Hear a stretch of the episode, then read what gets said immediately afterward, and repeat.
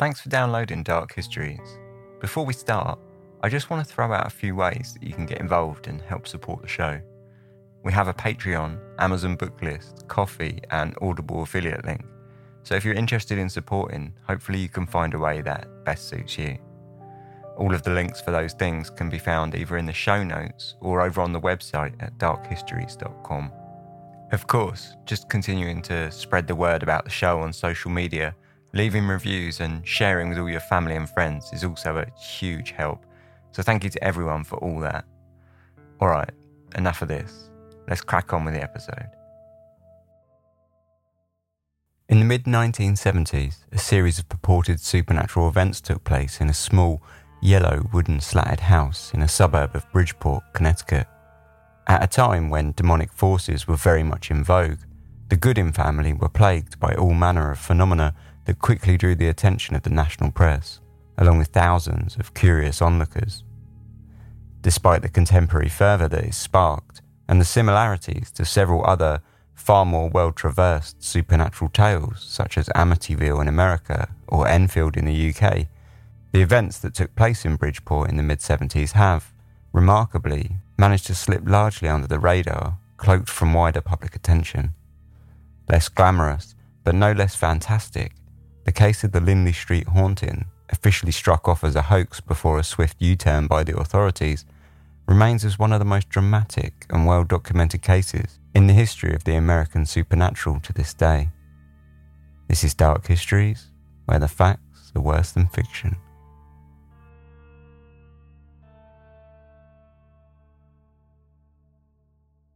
Hello, everybody. Welcome. This is Dark Histories. I'm Ben, as always. This is season four episode. I don't even know, but it's near Halloween. So that's good news. You know what it means when we're near Halloween, right? Obviously, we're going to have to be jumping onto a supernatural history tale. And actually, this one's not as old as I normally would go, I guess. It's, you know, 1970s, but I think it's absolutely fascinating. Great story and, and kind of, say, a little bit under the radar. I mean, I think it's well known if you're into your kind of ghosts and stuff, perhaps. But like in the wider public, it's not so well known. So I thought we'd get to grips with this one this week. Before we start, I want to give a little bit of a heads up. We got a live stream coming up on YouTube on the 24th of October, and we're going to be talking about urban legends. And specifically, if you want to get involved, we want to talk about your urban legends. So if you've got tales of urban legends, not necessarily like your personal tales, they're more for the Christmas campfire episode.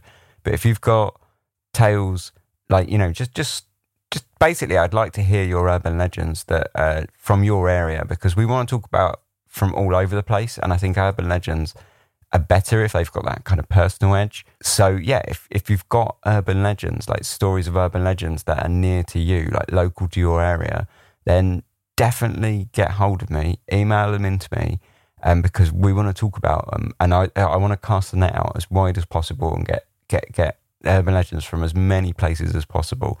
So if you've got stories and you'd like to just quickly write them up for me and just tell me your say your local stories, email them to social at darkhistories.com. Um, I'll put a link to that in the show notes actually so that you can see it. Yeah. Anyway, enough of that. Let's crack on with the episode.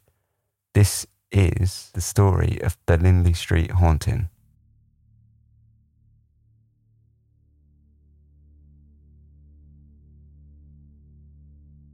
The American 70s was a period of fairly abrupt and chaotic cultural and political turmoil. Whilst the 60s is often seen as the decade of change, the 70s was a continuation of everything that kicked off in the 10 years prior. The rise of the anti war movement continued as more and more Americans protested against US involvement in Vietnam, a war that got no less palatable to the public, despite Nixon's attempts to shift perceptions away from the creeping truth that it had been a bloody and futile conflict with no real end in sight, even after a decade of fighting. Alongside the surge in protest against the war, social and political disgruntlement reached a tipping point as civil rights feminist and queer movements launched into the spotlight, continuing the fight for recognition and equality. With so much turbulence rocking society, a new right evolved as a counterbalance, embracing conservative populism with strong ties to what many middle class Americans considered traditional social values and roles. Politics aside, this new right trumpeted family, stability, patriotism, and importantly, religion, which many felt had been under attack from a rise in occult fascination since the formation of the Satanic Church in the mid 60s when its progenitor, Anton LaVey, published the Satanic Bible to overwhelming media sensation. Hand in hand with the sensation of the occult, a swathe of high profile killings bolstered the fear that many felt as the Manson family, the Zodiac killer, the Alhambra killer, Ted Bundy, John Wayne Gacy, and the Hillside Stranglers all found a terrified but hungry audience devouring their headlines. With so much tumultuous transition taking place on the streets, popular culture was quickly put under the cosh as music, art, and film reflected popular themes. Rock music was already an instigator and villain to many in the New Right movement, but in reality, its occult imagery was fairly low key and often imagined, especially in comparison to themes being broached in exploitation cinema across the country, as the emergence of the new Hollywood gripped America, breeding innovation and subverting cinematic norms in movie theatres that were catering to a new, more socially demanding audience. Films like Rosemary's Baby, released in 1968, paved the way for the demonically themed boom of the 1970s gore and exploitation cinema, embracing a satanic renaissance and pushing the occult into the mainstream. In December of 1973, one of the most famous and long enduring movies of the period released to an enraptured audience when William Peter Blatty's book, the Exorcist, published two years prior, was adapted to screen. In paper form, The Exorcist had already enjoyed 17 weeks at the top of the New York Times bestseller list after Blatty, an out of work comic writer, lucked out and scored a last minute replacement guest spot on television to promote his struggling new work. This led it to being a tearaway success, and Warner Brothers picked up the rights to adapt it for the screen and unleashed it upon audiences on the 26th of December 1973, though not before stoking the fears of the ready and willing public by hyping the film's cursed status, citing a series of nine deaths was in the cast and crew that had taken place during or shortly after filming. Chief amongst them, the actor Jack McGowran, who played the alcoholic director in the film, passed away shortly after wrapping. Despite its lack of all star cast and production flying painfully over budget, the Exorcist went on to cause such an uproar with its release that people clamoured to be a part of the spectacle. Reviews called it repulsive, objectionable, lewd, and probably dangerous. Destined to stain the lives of millions with its attack upon conventional Christianity. Despite reviews such as these, larger Catholicism actually embraced the movie and they pushed it as a pro religious film crediting it for a spike in applications to the priesthood. The Exorcist went on to become the ninth highest grossing film of all time in the US and the top grossing horror film, a title that it held until 2017 with the release of the Stephen King remake, It. The film brought demonology, exorcism, possessions, and the occult to a new, even wider audience than ever before. The Catholic practice of exorcism, which had until the film's release been largely a rare and covert practice, was pushed upon the mainstream who, fueled by the new right, were primed to accept such a distasteful affront to traditional values. Alongside objections came a spate of demonic cases, as phrases that would have been deemed archaic just a decade prior re entered popular vernacular. Alongside the sensation, which the press were naturally inclined to exploit, was the reality of the fears that the film stoked. The director, William Friedkin, said of it years later It's not a film about Dracula. It's not a film about the alien. It's a film about the people who live up the street. It's about a real street in a real town with real people living in it. To So many, The Exorcist and the popular culture that surrounded it was the embodiment of the crumbling traditional social norms. Occult influence was taking over American minds, and religion was suffering. The film may have invoked a temporary scare or two in the cinema, but in the popular imagination, long after the end credits rolled, it was another nail scratching away at an accepted structure and instilling fear in the mind. The seeds of the satanic panic were sown by the media and the new right religious groups. Political scandal, growing fear of a sensationalized occult, and a fear of a conspiratorial authority all played their role in the spike of supernatural and demonic cases that spilled over into real life throughout the decade. The attention is a bit frenetic, a kind of hysterical reaction, says the Reverend Edward B. Brueggemann, a Roman Catholic theologian of Xavier University in Cincinnati and a specialist on the subject. Much of it is hokum, about 95% of it. However, as a result of the current movie, The Exorcist, and the general fascination with the occult, many churches and their institutions have experienced a wave of claimed cases of demonic possession. The danger is that their problem usually is psychological, such as unleashed guilt feelings or mental illusions needing treatment. Typical of cases in which his advice had been enlisted, he said, was that of a young woman who was simply hungry for attention. It was a case of a disturbed mind more than anything else. Nevertheless, a rash of such complaints and inquiries have descended upon church officials and pastors, usually as a result of the movie. In Bridgeport, Connecticut, months after The Exorcist hit general release across the nation, one such case tore into the headlines when a small, unimposing, yellow wooden slatted house situated on Lindley Street became the centre of a demonic haunting that would bring the terrors of the cinema into the real world. It was a real street in a real town with real people living in it, and the audience was primed. The Goodin family lived in a small, yellow painted wooden house at 966 Lindley Street, the northern end of a long road that cut through the centre of Bridgeport, Connecticut. Gerard Jerry Goodin had been born in 1919 in Aroostook County, Maine. He grew up as a devout Catholic and altar boy with designs to become a priest. However, the stranglehold of the Great Depression pressed him into work as soon as he was able. After graduating high school, he joined the Air Force, serving during the Second World War, and then in peacetime began his 23 year stint as a maintenance man at Harvey Hubbell the Connecticut based electrical manufacturing giant. Though he had given up on his boyhood dreams of becoming a priest, he remained deeply religious throughout his adult life and was connected with the local community via his activities as a Boy Scout leader, where he maintained a steady reputation as someone keen on positive community practical, and down to earth. Jerry met and married Laura Roberts, a native Connecticutian, five years his junior, in 1960, and the pair moved into the small bungalow shortly after.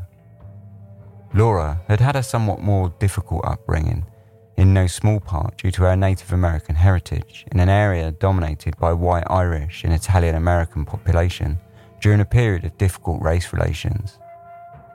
Laura perhaps frustrated with the situation, was known to have had a rather high strung personality, which eventually led to difficulty making friends and an isolated existence throughout her school years. A year after they moved into Lindley Street, Laura gave birth to their first child, Gerard Goodin Jr., on the 31st of October 1961. The apple of their eye, it wasn't until Jerry Jr. was six months old and the neighbours questioned his propensity to tilt his head downwards, that Jerry and Laura took him to a hospital in New Jersey where he was diagnosed with cerebral palsy. Dedicated parents, Jerry took him to weekly physical therapy, and the couple paid out heavily for specially made braces that would help him to hold himself up, strapping him from chest to legs, as well as a special mobility chair. When it was suggested that they should put him into a long term hospice care, both Jerry and Laura categorically shut down the idea, restating their own responsibility to raise him at home. For six years, the Goodins doted on Jerry Jr., wrapping him in cotton wool and taking care of his every need. In September of 1967, however, after catching a cold and riding a high fever, he was taken to hospital where his care was entrusted to specialists. On Wednesday, the 27th of September, Jerry Jr. sadly passed away, aged only six years old, and was buried in a small plot next to his grandparents in St. Michael's Cemetery. It had been a tough period for the Goodins, and immediately following the death of their son, Laura found herself in hospital undergoing a hysterectomy to remove a tumour that had been discovered in the months earlier. Once she had recovered, Jerry and Laura visited the grave of their son every day for six months after his death, and they built a small shrine in their house where they could pray for his soul. Eventually, time began to heal their wounds, and the couple looked towards adoption, speaking with Father Grimes and arranging for the process through the local church after securing 25 letters of recommendation for adoptive parenting from friends, neighbours, and the local authorities. It didn't take long for the church to recommend a young girl for adoption. They found a four year old Five Nations Iroquois girl named Marcia, the youngest of nine children in a family of children who had suffered at the hands of abusive parents. The 18 hour trip to Ontario to meet Marcia was nothing to Jerry and Laura, who fell over themselves to bring her into their home and shower her with the same love that they had shown Jerry Jr. As parents, there was certainly no doubt in the care that they put into their children. However, after the intensive care necessary to raise Jerry Jr. and his loss at such a young age, it soon became apparent that Laura was more than a little overbearing towards Marcia. Though she did go to school and was known as a nice girl, she had no friends and lived more or less in isolation from children her own age, as Laura held her back from most every situation keen to watch her at every turn and sweep to the rescue at the smallest incident. Shortly after adopting Marcia, Jerry and Laura noticed small things going awry at home. Small household items would go missing, and a repetitive knocking sound thumped on the walls from time to time. At the time, construction work was underway, building an extension to the nearby St. Vincent's Hospital, but Jerry was sure that the knocks he heard in the home had nothing to do with that. It was far too rhythmical and intelligent, he thought, and strangely, it seemed at times to be coming from inside the walls, or as if someone was throwing stones at the house. The noises would begin as a tapping and then go into an awful bang. Assuming the culprit was one of the neighbours, Jerry contacted his friend and neighbour John Holsworth, who suggested he record the sounds as evidence, and the local gas supplier and fire department sent engineers round on several occasions by Jerry's request to check the integrity of the pipes and foundations of the house, which came up blank time and time again until they eventually began to stop responding to his calls. More annoyed than frightened, Jerry and his friends tossed around several theories, from pranks by the neighbours to underground streams, and even a fleeting conspiracy theory that a property developer who had been scouting the area trying to get people to sell up was undertaking some nefarious plan to push out stubborn residents. Eventually, Jerry felt his suspicions of one of the neighbours had been justified when, in the weeks following the departure of the suspected neighbour who had moved house, the banging came to an abrupt stop. As time passed, the noises slipped into the back of his memory, and family life obscured the throwaway concerns of an irrelevant knocking in the walls. Little were the Goodins to know that the series of disturbances were nothing compared to what would follow in the coming years.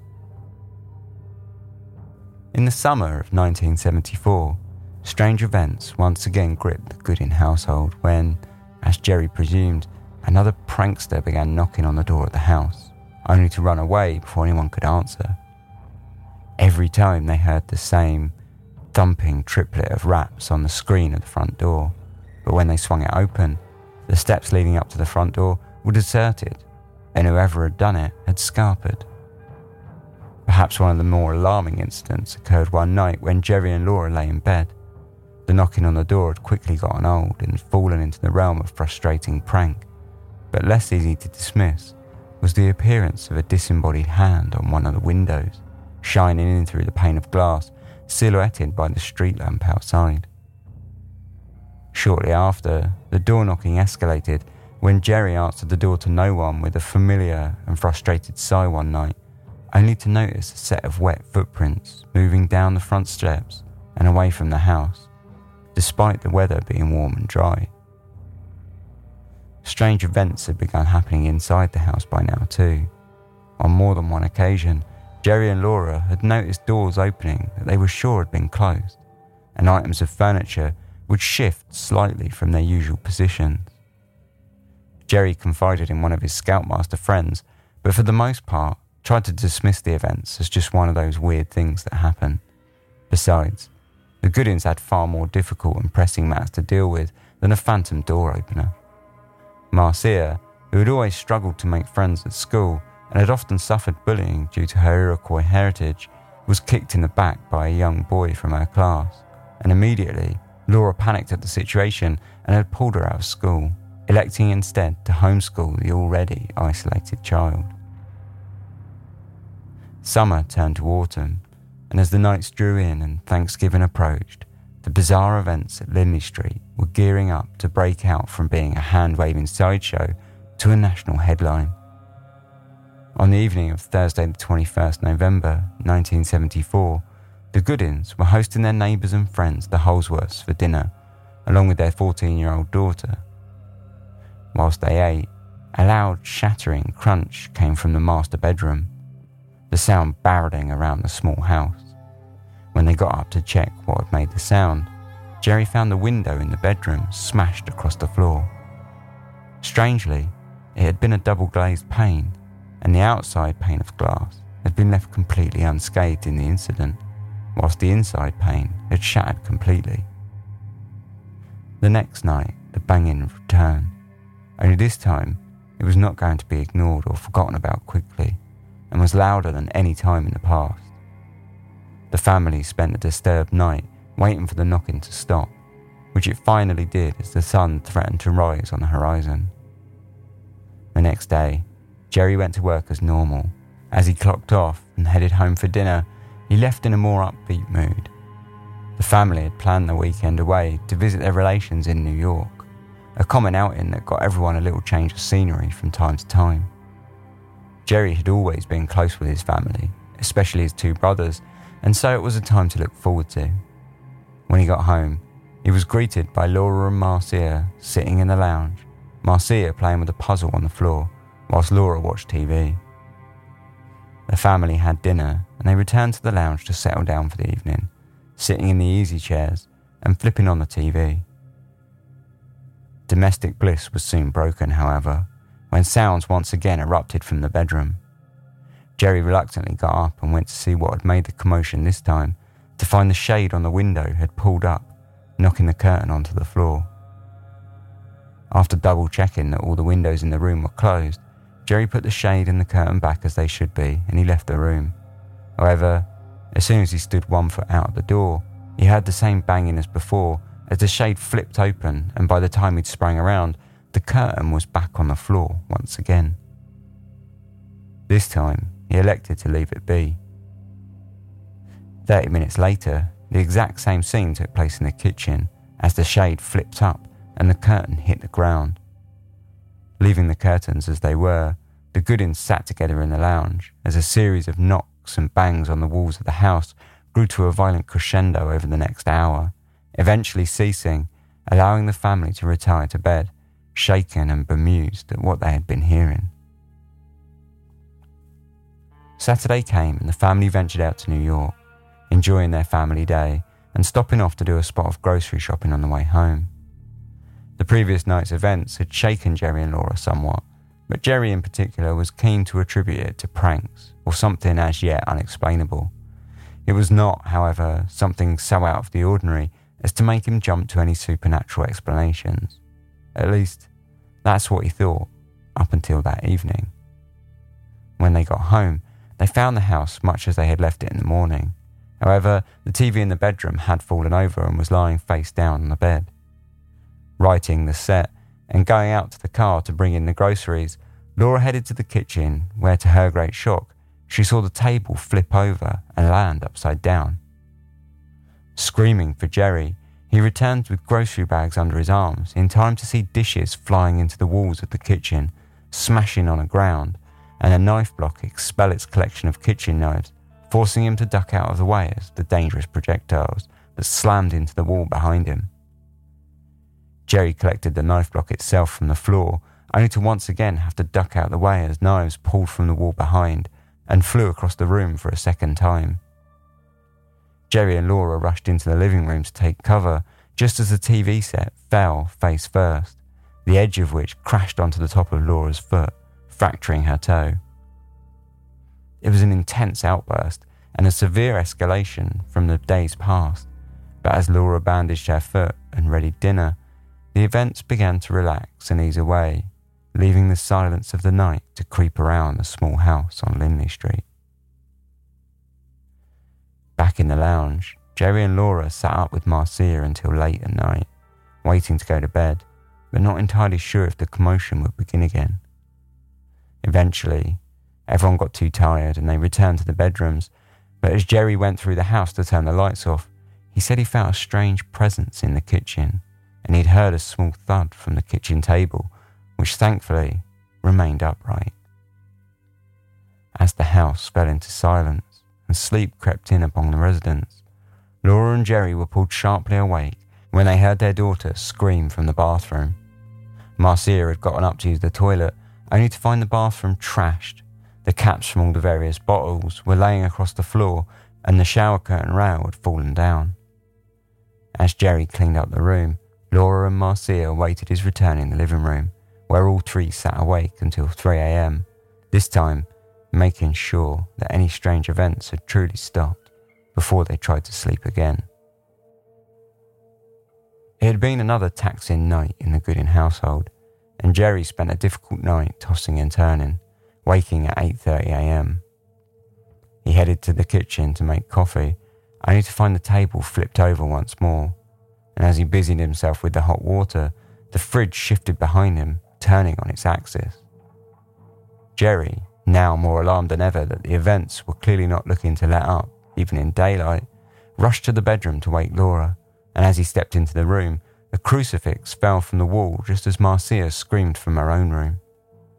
Laura, instantly primed at the sound of her beloved daughter's screams, leapt out of bed and went to the room with Jerry, this time to find Marcia's bureau lying on the floor and the crucifix in her own room lying face down with it.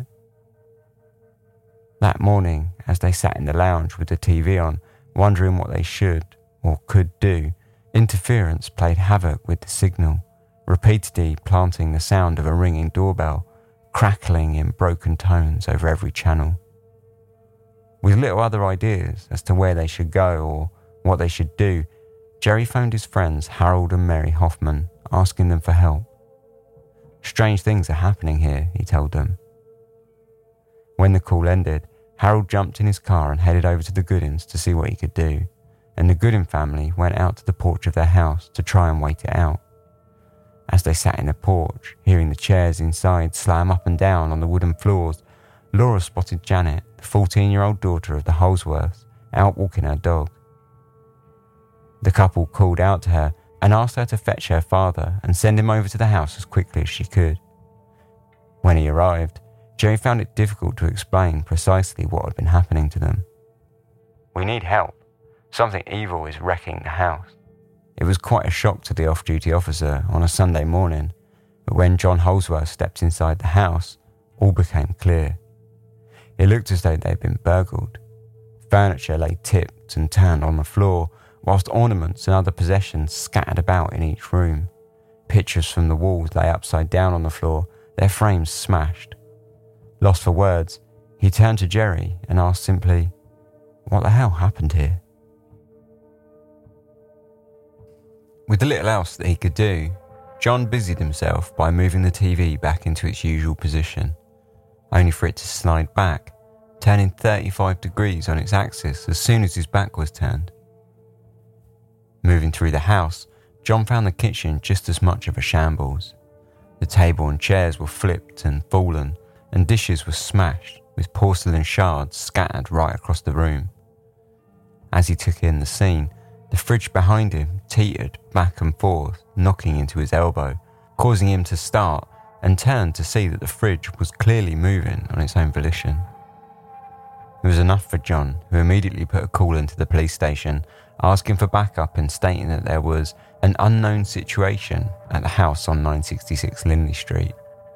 Meanwhile, Harold Hoffman arrived, and Jerry filled him in on what had been happening, and he joined the ranks of the confused as the family and two friends stood in the lounge, utterly perplexed at the state of the place. Officers Carl Leonzi and Joe Tomek were out on patrol that morning in the local area and they got the call from the station to head over to the Goodins. They were told that there had been a call from Holsworth, an off duty officer who had left a vague report, and they were asked to check out the situation and call back to let them know what was going on. When they arrived, they found the family in the living room, with Marcia sitting in one of the reclining easy chairs watching cartoons on the TV. Their initial reactions were to assume that there had been a burglary, until Jerry explained everything from the start, from the knocking and the gradual progression to the carnage that they now saw before them. At first, Officer Leonzi and Tomek were unsure of what to make of the Goodins story, but it wasn't long until they were witnessing the events for themselves. Officer Tomek saw a shelf vibrate and shake, and both witnessed the television in the living room levitate up into the air, turn on its axis, and place itself back down at an odd angle. When we got the call to go to 966 Lindley Street, in no way did they tell us we were going to a haunted house. When we got there, we thought we were investigating a burglary, the way it was all messed up. Only later did they tell us what happened. I was told I would see a lot of things in the police force, but I never expected to see what I saw in that house. When we got here, the house was a ray. We observed things lift off the shelf and fall to the ground. As the events were shaking the first two police officers, a second patrol car arrived, and officers Leroy Lawson and George Wilson stepped into the house just in time to see the large 450 pound fridge fall forwards, moving by itself, floating, turning, and eventually falling on its front. The fridge was checked over, and the two utterly baffled new officers who weren't quite sure what they had stepped into went down to the basement to check the integrity of the floor beneath the heavy appliance to see if it had rotted or collapsed causing the fridge to move and fall, but they had found nothing out of the ordinary. At 11am, Officer Tomek called back to the station attempting to explain the situation and to call for an ambulance to come out and take care of Laura's foot, which had swelled badly after the TV set that had fallen onto it the night before. At the same time, he requested that the fire department send out some engineers to check out the house.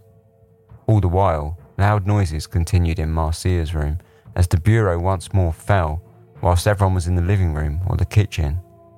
A gold cross was witnessed that hung on the living room wall, swinging like a pendulum back and forth until it violently flew across the room, hitting Officer Leroy Lawson in the chest.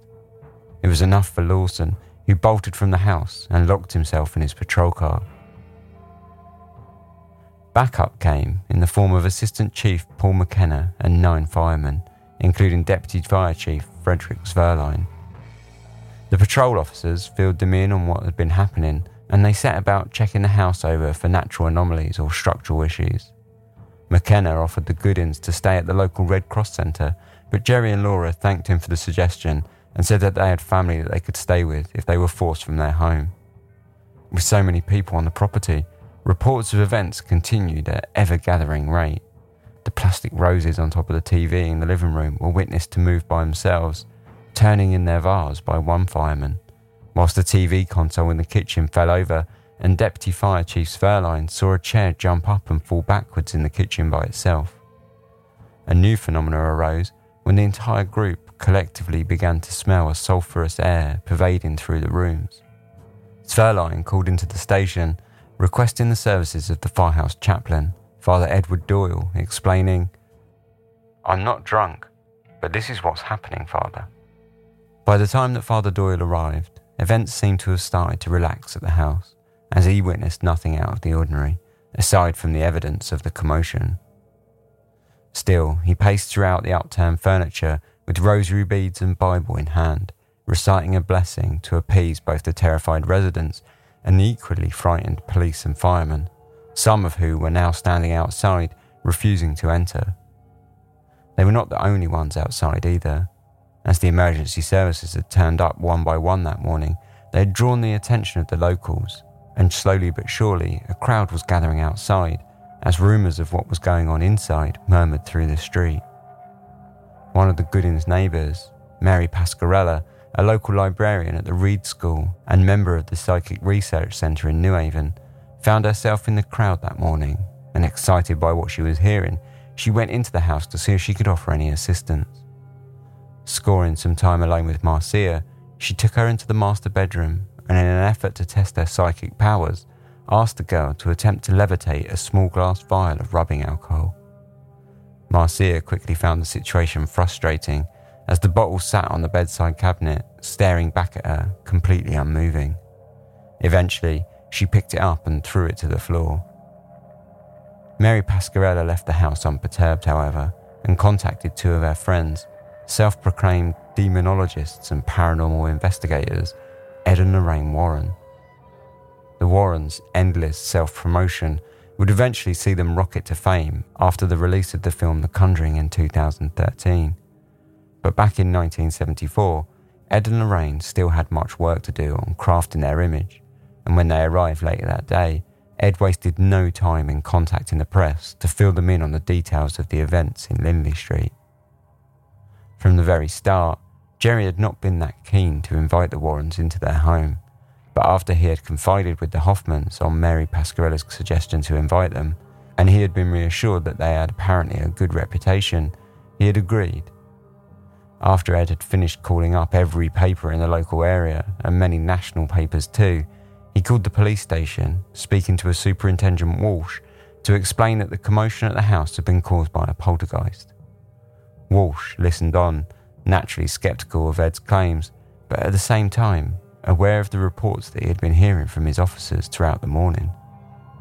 Ed then set about interviewing the Goodins and many of the officers at the scene, recording the interviews on cassette for future posterity.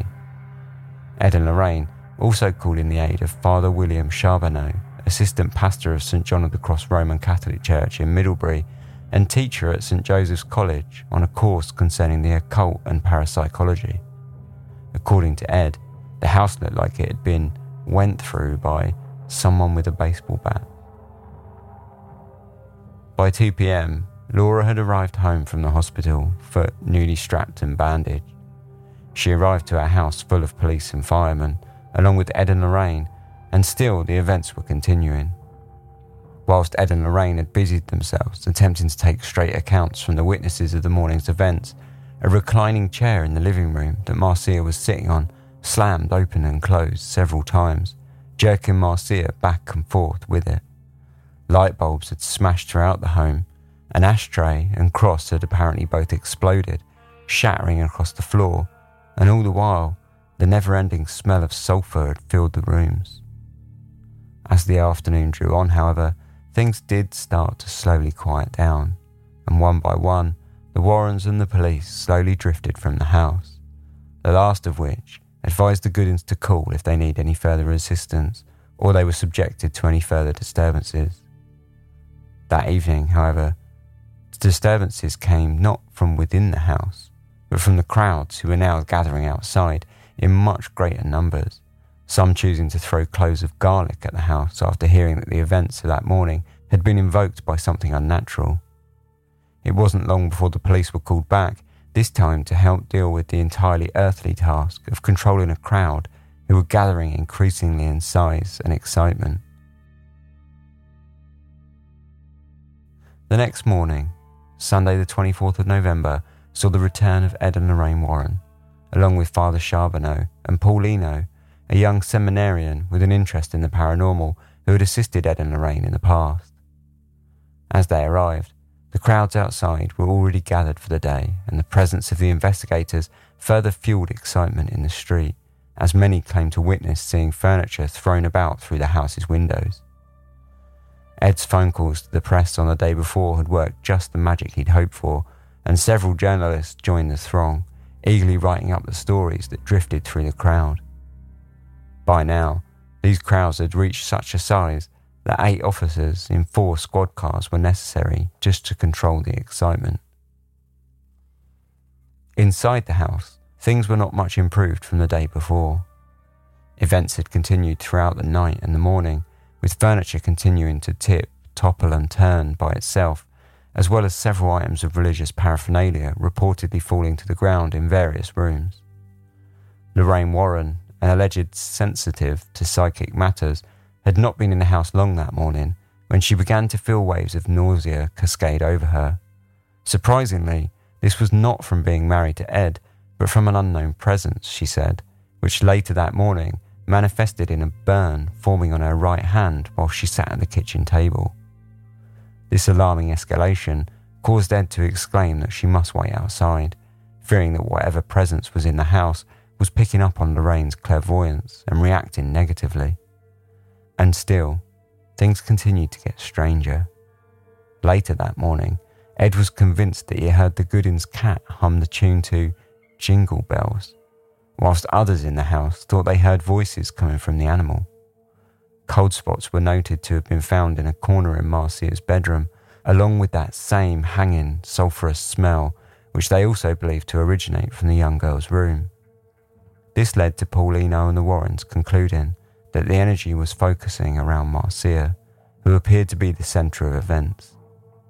Father Charbonneau spoke with Marcia, who told him all about how she'd been bullied at school and how she had been home tutored for the past six weeks, owing to being pulled from school. She also spoke of her frustration with her mother for being so overbearing and of the isolation that she had been feeling, of how the teachers and other kids at school had all hated her, and how the family cat had been her only friend. The next morning, Laura Goodin called Ed and Lorraine Warren early to ask for their help.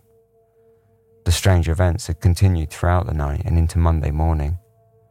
Convinced that what was happening in the house was of a demonic origin, Ed and Lorraine Warren began their attempts to arrange for an exorcism of the house, whilst Paul Eno made his way over to see if he could help. That afternoon, Laura called Jerry at work, asking him to come early as events were still continuing. This was an invitation that Jerry had been all too keen to accept, as he had been suffering himself that morning from jeers and mocking conversations with his colleagues who had heard of the stories that had come from the house that weekend and picked on him relentlessly for being gullible or for making up stories for attention. That Sunday, the story had hit the local papers, making front page news in several, including the Bridgeport Telegram that ran the headline Things Move Mysteriously in House Here. Police and fire authorities are stunned today and unable to determine the reasons for what have been termed unusual occurrences all day Sunday in a small four room house at 966 Lindley Street, occupied by Mr. and Mrs. Gerald Goodin and their 10 year old daughter. Newsmen were refused admittance inside the house by relatives of the Goodin family who had been on guard duty near the front steps leading into the entrance. Police Sergeant Burdon Manglinale also described the house as in shambles. I can't say too much, but what I saw amazed me, he said. I can't believe it, he added. Fire Chief John F. Gleason, who also responded, said he was unable to give an immediate answer as to what has been causing this. We at the fire department are not very good at chasing devils, he added. The article also included several quotes from Ed Warren, who, whilst playing his cards close to his chest, was keen to point out that he had personally witnessed 36 exorcisms in his past and displayed to the press a shattered crucifix that he had apparently removed from the Goodins' house. With the reports sensational as they were, the crowds only gathered more and more rapidly, estimated by many newspapers to be around 2,000 strong, though some did go all out and claim that it had been almost 10,000, although apparently those numbers were later downplayed.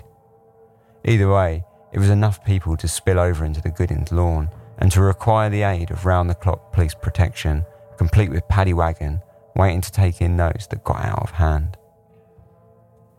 That Monday afternoon, things continued to escalate. Whilst the Goodins played Monopoly in the living room, Paul Eno said they witnessed a gauze like mist manifest in front of them. He went on to say that it separated into four distinct identities. Jerry began chanting in a voice that both Paul and Laura said were not his own as he paced about the living room, tossing holy water about in something of a rage. One of the manifestations reportedly pushed Paul, who said he felt a bird like bone structure to the mist, and the entire event culminated in Marcia being pushed across the room. The family quickly upped and left the house, leaving it to the mercy of Ed and Lorraine Warren, who Paul phoned for assistance. That evening, whilst they blessed the house with the help of Father Charbonneau, The priest said he saw a shadowy, mist like silhouette against the wall in the basement with no face. This, they decided, was an event that they thought best to keep to themselves for now and not share with the Goodins, who were feeling rightly fairly confused and terrified. That night, the family bundled together in the kitchen and living room, waiting until 2 a.m. for everyone to leave before finally attempting to turn him for bed. Tuesday came with more commotion as the crowds outside the house continued to swell. Jerry, who was now finding his nerves at breaking point, called to a police officer outside, asking him to come into the house for the family's protection. Officer Michael Costello stepped into the Goodins' house and called the station for backup. Whilst he waited for help to arrive, he sat down in one of the by now infamous recliners. Several people had seen them levitate, open and close, and move backwards and forwards on their own, at times whilst Marcia had been sitting in them. Costello had been sceptical of the events that had been purported to have happened in the house the past few days, and he chose to spend his time in the house watching Marcia closely, whom he suspected had been potentially responsible for much of the unknown occurrences. Sure enough, much to his satisfaction, he watched the young girl push her leg out, press her foot against the base of the TV, and shift it in its place, startling Jerry, who span around and proclaimed that it had been moved by itself. Marcia caught the eye of Costello, who took her to one side and asked her why she had pushed the TV in secret. I wanted to see if the demon would do anything, she replied. But for Costello, he had seen all he had needed to see. He pressed Marcia until officers Del Toro and Zouaki arrived, when he quietly explained what he had seen. The trio together continued to question Marcia, who reluctantly admitted to having pushed both the TV and the fridge the night before and of pretending to talk as the cat. The satisfied officers asked if anyone had put her up to it, to which she replied no, and at 5 pm, Costello, Del Toro, and Zouaki left the house, calling into the station to report that everything had been a hoax. Rumours quickly spread through the crowds outside, and it wasn't long before the mob turned from excited to angry, with murmurs that the Warrens had paid off the Goodins to invent the entire affair. Inspector Philip J. Clark arrived at the scene to explain to the crowds that the case had been officially closed as a hoax, and the press was duly notified, who went on to run front page stories the very next day. Family haunted no longer. Cops say girl tells of hoax. Bridgeport police said today the reported unexplained happenings in a North End home in the past three days were a hoax created by the family's 10 year old adopted Canadian Indian girl. The girl admitted early today during questioning that she had been the one who had done the banging on the walls and the floors, knocked a crucifix to the floor, threw pictures down, and caused all the other unusual happenings, Inspector Clark said. The police said today that after lengthy interrogation of the parents and the girl, Marcia also admitted that the family cat, Sam, did not talk as reported. Edward Warren of Monroe, a psychic researcher, differed with the police statement and said, If it is a hoax, it's one of the biggest hoaxes I've ever seen. I have seen the bureau smashed to the floor at least four times, and no one was near it at the time.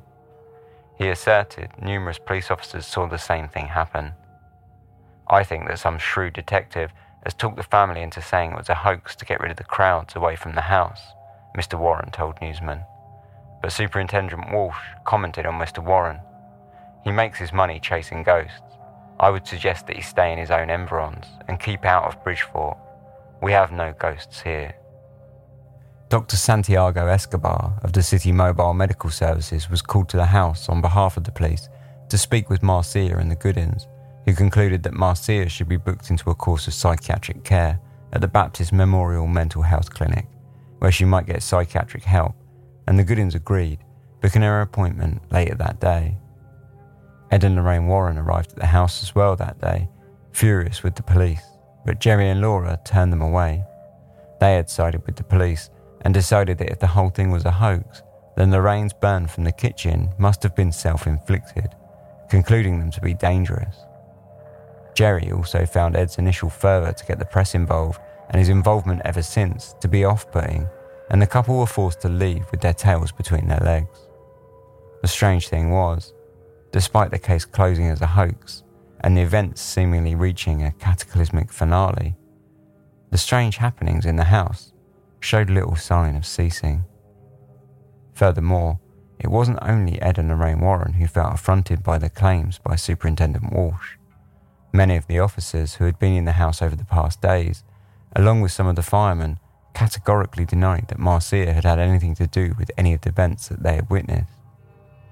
If, like Ed had suggested to the press, the police had publicly called it out as a hoax in an attempt to thin the crowds outside, they had misstepped there too, as many appeared to go nowhere, despite it being Thanksgiving. That evening, three men were arrested by police after they had been caught attempting to set a fire ablaze in the backyard of the Goodins' house, and when questioned why they had done so, they told police that they were trying to rid the home of the evil brought into the neighbourhood. As November faded into December, the police still found themselves patrolling outside the Goodins' home throughout the day. The events inside the residence were reportedly beginning to calm down, and finally the crowds were dwindled to just a few die-hard ghost enthusiasts who staked out the small residence day and night. Jerry and Laura, who had bore the brunt of the backlash against the case, were still suffering, though now from the human element, as Jerry found his workplace difficult to deal with and the family had found themselves unable to go to church as they normally would, afraid to bring the unwanted crowds who followed them. Jerry, who had toed the line that the thing had been a hoax, now found himself daily defending his daughter from strangers, convinced that she had not been the sole perpetrator of the commotion, and both he and Laura were grown increasingly concerned of how it might affect her after she returned to school. The first week of December passed by quietly at home. However, on the night of the 7th, Jerry once again was found clattering from the front door of the house and calling out to the stationed officer in alarmed, crying for help. Officer Siemens rushed inside following Jerry to find the house once again turned upside down. He helped Jerry and Laura replace the furniture and called for backup, which arrived in time to see both the desk and recliner move in the living room. Only this time, Marcia had been in full view of all the expectant officers who were naturally keeping a close eye on the young girl. Jerry and Laura took Marcia to New York to visit family. It was, perhaps, best to just remove themselves from the premises for a while. When they returned, it was once again to a house that looked like the scene of a home invasion. All the pictures on the walls were found crooked in their frames. The wall clock had fallen onto the floor in the kitchen whilst various pieces of furniture were tipped and toppled over. A week earlier, the Goodins had rescued a German Shepherd dog, which they named Silver, who they found cowering beneath the bed in the master bedroom. The following Sunday, Jerry and Laura went to see Father Edward Doyle in resignation to ask if there was any hope for the Catholic Church to pass an application for an exorcism. The next day, Boyce Beatty, a member of the American Society for Psychical Research, called up Jerry and offered his assistance in the ongoing issues at their home. Jerry, who by now was happy to have any help at all, made assurances with Beatty that the press would not be called and any investigation he wished to carry out at the time would not be made public and carried out in as much secrecy as he was able. Beatty agreed, and he met the family at Lindley Street on the 18th of December along with Blue Harary and Jerry Solfvin, two members of the local Psychical Research Foundation. They interviewed all three of the Goodins and found that, in particular, Marcia had suffered greatly throughout the incident. The next morning, Beatty visited the local police in an effort to get hold of the official police records. Expecting to find an element of resistance, when he explained who he was and the situation he had agreed with the Goodins to keep things quiet, he instead found Inspector Clark to be more than accommodating. In fact, Clark explained to him that he had never thought the case to be a hoax at all, but that he had been handed the case late in the day and told to shut it down as a hoax in order to restore normalcy to the area. Stuck between a rock and a hard place, the inspector had carried out the wishes of his superiors, but now, with Beatty once more promising to keep things hush hush, he gave the investigator full access to the police department's records, as well as to his officers, that too felt that the events of 966 Lindley Street had not been a hoax. Beatty's investigation continued quietly in the background through to January as events in the Goodin home slowly began to reduce once more.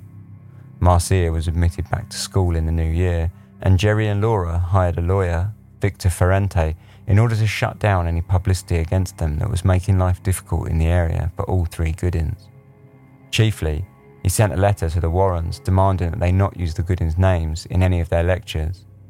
In a last ditch effort to put an end to the relentless snide remarks and mockery at his work in the streets and, as both he and Laura feared, going on at Marcia's school, Jerry went on to Radio WNAB to conduct one single interview where he defended his daughter and categorically stated that the events of the house had been true. For Jerry and Laura, the events that happened over the winter of 1974 and 1975 had been more than trying. They had suffered over $5,000 of property damage and countless sleepless nights, whilst their nerves were truly shred to pieces. They put their house on sale in mid January in an attempt to break free from the area and start afresh somewhere new where Marcia could grow up without the shadow of the previous events hanging over her. Though the house was up for market value, no one ever bought it, and the Goodins lived there in relative peace and quiet until their death, though periodically, small reports would leak out of random events, like the time when the sewing machine ripped out of the wall socket and flew across the room, or when the furniture once more found itself tipped and turned over. When she turned 18, Marcia was quick to leave the Goodin family home. She had decided to return to Canada to seek out her birth parents, and for a long time she disappeared into complete obscurity. In 1993, Laura Goodin was involved in a fatal car crash that ended her life at the age of 68, whilst Jerry died four years later of natural causes, aged 78. In 2015, William J. Hall, author of a book on the Lindley Street case, received a letter from a reader who stated that they had seen a notice in the Mansfield News Journal looking for information on a deceased person named Marsha Godin, aged 51. William contacted the coroner and uncovered what little is known about Marcia after she returned to America from her trip north to seek her parents. She had apparently suffered from both epilepsy and MS in later life, taken up with a man in Ohio who was much her senior and had been a heavy user of narcotics for pain management. William provided the coroner with the details of her life, and Marcia was finally laid to rest, afforded a proper burial in the summer of 2015.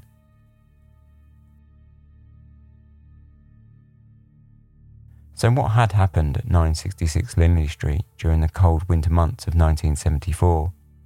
Had it all been a hoax perpetrated by a 70 pound, 11 year old girl in full view of over a dozen police officers? Or had it been a genuine case of haunting, as suggested by a pair of shady psychic investigators and a host of officials? Or had it been something in between, something less obvious, real to some, but a clear hoax to others?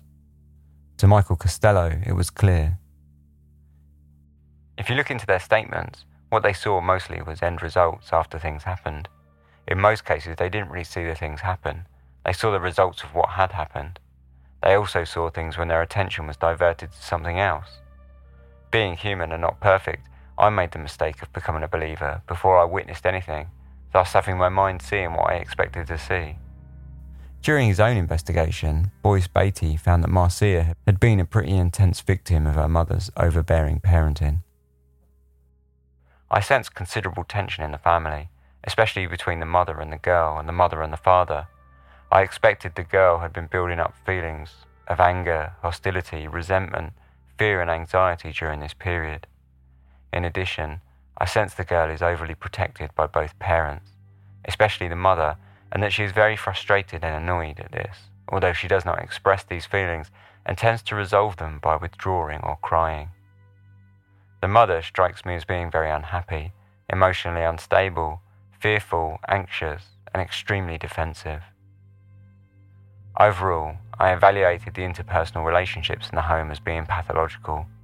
It is this environment that set the stage for the poltergeist disturbances. There are some that suggest that this frustration and anger was expressed by Marcia as the tipping and smashing of furniture and the perpetration of the hoax, whilst others suggest that the frustrations are what attracted the paranormal in the first place.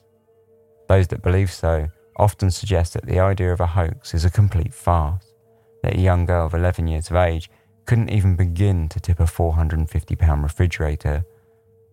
It's clear that Marcia did involve herself with some of the events as witnessed by Costello on the night of the confession, but had she simply added to what was already going on in the house, keen to impress the new officer on the scene? In earlier interviews, it was stated by several officers that Marcia was enjoying the attention and coming and going of so many officers in the house. Had she simply sought to impress Costello when the occurrences were quiet on their own? Loath as I am to speak these words, was Ed Warren right in his assessment of the hoax announcement? The police were outside night and day, attempting to keep the peace in crowds that grew by the day, and as it turned out, their worst fears were realised on Thanksgiving night when the three men attempted to burn the house down. Perhaps they had decided that enough was enough, and the best course of action was to shut it down, just like Walsh said. Batey's investigation acknowledged the fraudulent events perpetrated by Marcia, but still suggested that the vast majority had little more to do with the girl other than the fact that she was the centre of the focus of the energy in the house. This viewpoint was echoed throughout by several police officers who all repeated that they believed Marcia may well have had a hand in some of the events, but that there was just no way that she could have been involved in everything that they had seen during their time in the house. If the entire affair had been a desperate call for attention by the Goodins, it had severely backfired, dramatically costing them a considerable amount in damages and never paying them back, as they acted to not only avoid public attention, but employed a lawyer to actively shut the case down. So, what can it have been? There have been various theories put forward concerning natural conclusions, from earthquakes to construction work, but none make any sense when you view the case over an extended period of time. But what if it was some psychological phenomena? The audience had been primed with the recent release of The Exorcist, and the atmosphere of the day was one of a fairly accepting outlook towards the occult and the paranormal. If the officers had been aware of the case as they walked into the house, how much did they see because it was precisely what they expected to see? How much of it was a collective hysteria? Some of the police who were active at the time have denied this. Tomek went on record to state that he had no idea what he was walking into before he got into the house. But it's still a theory that probably answers the most questions. Much of the more outlandish events that took place were witnessed only by the Warrens, a pair of investigators who have made their entire careers out of fraudulently taking advantage of similar situations. So much of their nonsense can be readily discarded, including the cat that sang jingle bells to Ed. These explanations still don't account for a fridge falling flat onto its face in a room crowded with police officers, firemen, and priests, however. Whether or not you believe the story that Goodins were hoaxing that some deep psychological phenomena had taken place, or that the Goodin story was entirely true to its every detail. The truth will remain buried with the Goodin family, likely forever. Perhaps the truest words left by the entire case were those of a contemporary witness speaking to a local newspaper when he said, tongue firmly in cheek, that if there was a poltergeist or demon who came in to cause trouble, then it had succeeded beyond its wildest imagination.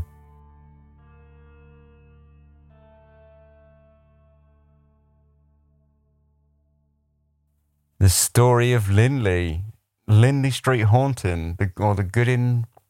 It's called a whole bunch of things. You got the Bridgeport poltergeist, the Lindley Street haunting, you know. So, but anyway, the story of that is a cracker, I think, um, and and a lot to talk about. So we'll get into that after this short advert breaks. Forbidden history, grisly ghosts, monstrous cryptids, and harrowing folklore dominate Japan's history and culture. Mysterious Japan is a bi weekly podcast presenting these spine chilling horror stories, urban legends, and unbelievable histories in a campfire story format. Many of these tales have never been presented in English before. Our journey takes place where dark history and supernatural folklore collide. Mysterious Japan is produced, written, and translated by recognized Japan expert Dr. Heath Avey. Season 1 relates the unbelievable legends and ghost stories from the so called suicide forest. Listen to Mysterious Japan for free on Spotify, iHeartRadio, or wherever you listen to podcasts. Learn more at our website at themysteriousjapan.com and be transported by unbelievable stories where the lines between reality and folklore become blurred in the shadowlands of Japan. Once again, that's themysteriousjapan.com.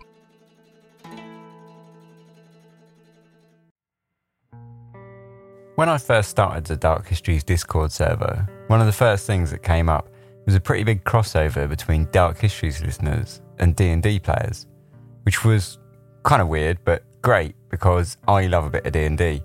I'm currently running um, Curse of Strahd campaign as a DM, and it's a lot of fun, but exactly as much of a nightmare as I'd pretty much always read about. But back to the point, one of the members of the Dark Histories community over there on Discord, it turns out, has a small Etsy shop where they make some really nice dice bags, and they're all handcrafted and like totally unique. And they're actually a genuinely unique as well because he uses some nice, quite often vintage, discarded fabrics from their local theatre. Uh, I really like some of the old vintage floral prints that they've got, and I definitely appreciate that they're not all the kind of cliched designs that are kind of scream like, "I play D and D." You know, they've got a bit more to them than that. So, given that uh, they're one of us and a member of the Discord community, if you're looking for a dice bag or want to reach out and perhaps ask them to make something custom for you, definitely go check them out on Etsy at Mayfly December Design. And I'll pop a link to that in the show notes also. Um, all through October, they've kindly said that they'll run a 10% discount using the code DarkHistories10 at checkout. So, really, what's not to like, right? If you're a D&D player and you're looking for a nice new bag or you know someone that is, definitely head over and see what they can do for you. You also get the satisfaction to know that you're supporting one of our own community members, which is what it's all about in many ways. So, yeah, definitely go check them out if it's your thing. Cheers. So, earlier I mentioned listener support, and there are a ton of ways that you can get involved and support Dark Histories. The main way is to become a Patreon patron. If you listen to a lot of podcasts, I'm sure you're familiar by now. But for those not so much, Patreon is a way to make a monthly pledge in return for some small perks. On the Dark Histories Patreon, I set my pledges as low as I can, really, with options for one, three, and five dollars per month. And for that, you gain things like early access episodes without these horrible ads, PDF notes, and resources that I make and find during my research for each episode. There's also access to the live stream archives and more. So if you enjoy the show and you think it's worth it to you, hop over to darkhistories.com and you can find all the ways that you can support, including our Patreon, or just check out the links in the show notes. If none of that appeals, then sharing it around with all your friends and family is equally as helpful and just as much appreciated. So if you're here, then thanks so much for not skipping the ads with that 30 second skip button and giving my hard sell a listen. I'll let you get back to the episode. Cheers. Welcome back. So yeah, what a great story. That that story with the Goodins, it reminds me so much of the Enfield Poltergeist, and it and it puts me in a similar place to the Enfield Poltergeist, if I'm honest. Everyone that's listened to this podcast would probably know by now that I'm I'm a fairly big skeptic, or you know, I approach things from a skeptical angle. In in these sorts of stories, especially the bolder the claims, the the more I need to look into that and kind of like double check and triple check and see precisely what people are sometimes saying when they're making these big claims. But with some, something like Enfield, and, and, and I find the same thing with this case, is that so there was a, a lot, a lot, a lot of activity going on, and there was a lot of people involved. And a lot of those people were, like they say, like police, firemen, things like that. Now, I'm well aware of the fallacy of to authority and that, you know, just because someone's a policeman, it doesn't mean that uh, what they're saying is any more true than anyone else, you know, and, and that that's a, a fallacy that often gets put, like, kind of pulled out in paranormal situations. You see it a lot in UFO cases as well, you know, like, oh, they're a pilot, so what they said must be true. Well, why? Like, you know, just because they're a pilot doesn't make them any more fallible, any less fallible than anyone else. So yeah, like I'm aware of that fallacy and all the rest, but I still think it's not so much like the quality of the witnesses for me, it's just the quantity, like the sheer number of people that were in that house and saw all that stuff happening. It kind of gets to me, it like bores under my skin a little bit. And that's what I really like about this this kind of story and and why I kind of picked it for this episode. Just because I think so you know, if, if only one percent of this is true, it's amazing. You know, like like I I I, cause I kind of go along. I feel like you know, again, it reminds me of the Enfield in that same way where I think probably a lot of it was hoaxed by the girl. I think you know that's that's fine. Probably an awful lot to be said for the theory that perhaps not hysteria, but some kind of group think. You know, some kind of the authorities, in a sense, like a closed system, in that when they would have got back to the station, they would have told other people about it, and those people. So, so everyone in that station would have probably heard about what they what was going on in the house. So they would have got there like primed and ready to see it, and then when they see things, they just confirm it. Um, you know, they confirm the stories that they heard, and then they go back and say, "Yeah, I saw it too." You know, so I think I do think to some degree there's a there's a really good argument for a lot of psychological stuff going on here. But still, if even 1% of it, like I say, is true, then it's amazing. I think pretty much everything that the, the Warren said is nonsense. I think that they're a pair of frauds. I think they always have been, always will be. Allegedly, the things I've read about them, I should probably say it's like allegedly, it, it, they're, they're not very nice people. I, I hated the fact that they were even part of this.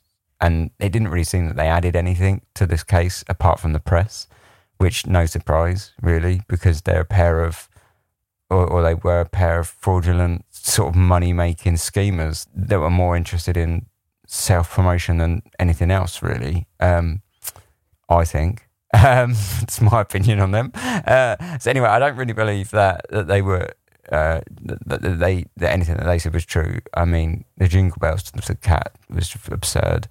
But but I think there's a lot of other stuff you know that if it's not paranormal, it's still interesting because it's like an example of the way things can sort of get, get carried out of hand um, very quickly, uh, just just through the environment and you know like like priming someone's mind beforehand uh, and, and what that can really achieve. So I still think it's interesting, even if it's if you don't you know if if you disagree with it entirely as a haunting and think it's all a big hoax. But yeah, as for me, I'm not sure. I don't think it was all a big hoax. Much like the Enfield case, which has roundly been debunked at this point. I mean, a lot, a lot, a lot, just, you know, clear hoax, and it's been well, well, well shown by this point. But a lot of it is weird and does chuck up questions and, and isn't properly answered.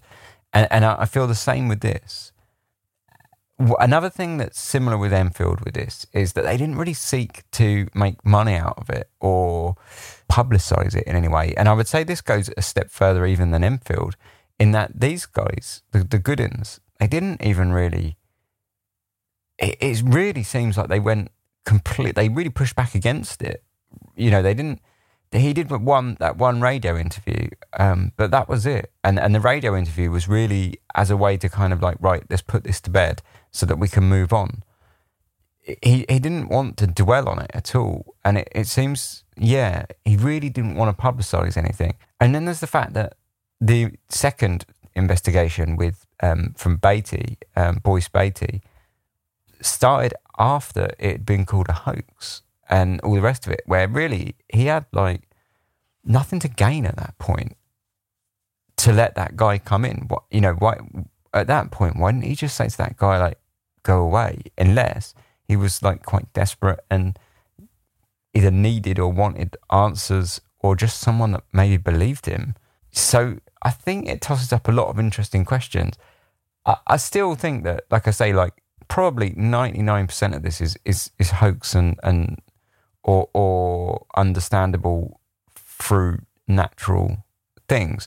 And, and, and I'm tempted to believe that it's probably like 90% psychological and a, and a good like you know 10% hoax that, that that that would be a fine ratio for me you know i, I do think marcia probably enjoyed the attention. She was very isolated, very bored, very frustrated. You can see that there's a lot to gain. She was annoying her parents who had annoyed her, so she could get that kind of revenge back on her parents. She was entertaining herself when she was very bored, and she was getting a lot of attention as well, which she never really had.